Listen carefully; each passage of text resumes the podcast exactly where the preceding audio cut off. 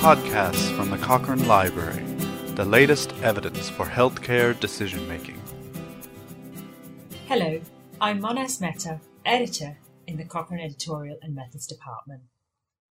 The Cochrane Library contains more than 140 Cochrane reviews of the accuracy of diagnostic tests, covering a very wide range of conditions.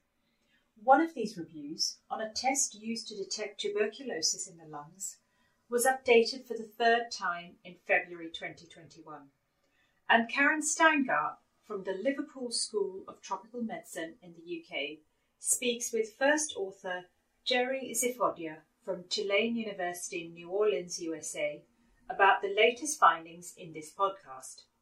This review is also included in the Cochrane Library Special Collection for World Tuberculosis Day on diagnosing tuberculosis. Hello, Jerry. First, perhaps you could say a few words about how big a problem tuberculosis is. Thanks, Karen. Tuberculosis, or TB, remains in the top 10 causes of death worldwide, and people with TB are often poor and disadvantaged, have limited access to healthcare, and often face stigma and discrimination. According to the World Health Organization, in 2019, 10 million people developed TB, of whom 1.2 million HIV negative people and nearly 210,000 HIV positive people died. This situation could worsen further owing to challenges in healthcare systems arising from the COVID 19 pandemic. The good news is that when TB is detected early and effectively treated, it is largely curable.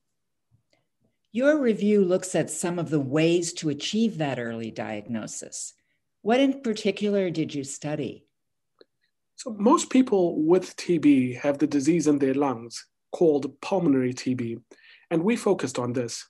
Its diagnosis is often difficult, and it's also important to find out if the person's TB is resistant to rifampicin, one of the most important drugs used to treat TB.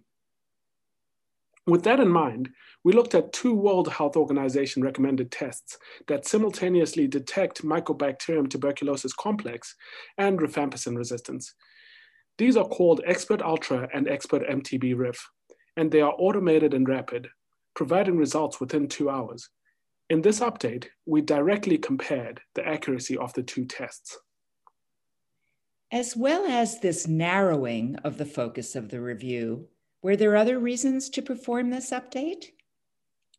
So, in the previous version of the review in 2019, nearly all the included studies assessed the diagnostic accuracy of just one of the two tests, Xpert MTB RIF. Overall, we found it to be sensitive and specific for detecting pulmonary TB and rifampicin resistance, but it was less sensitive in people with smear negative sputum and people with HIV.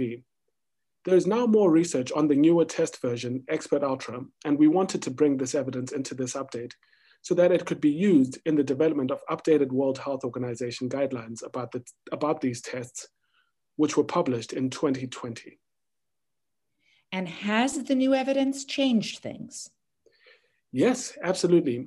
We are now able to include nine studies involving 3,500 participants that directly compared Xpert Ultra to Xpert MTB RIF for diagnosing pulmonary TB, and five studies with about 900 participants for rifampicin resistance.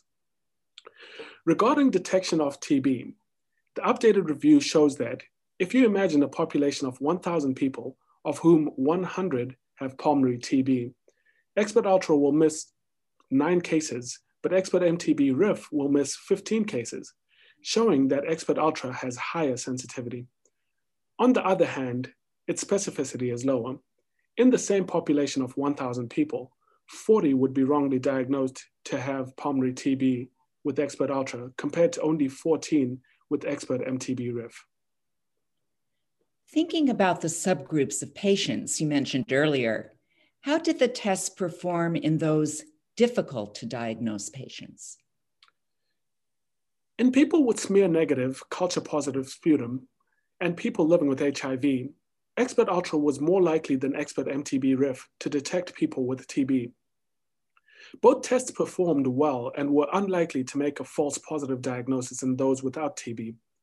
However, for people with a history of TB, compared with Xpert MTB RIF, Xpert Ultra was indeed more likely to make a false positive diagnosis in those without TB. Turning to your other question, was there any difference in the detection of rifampicin resistance?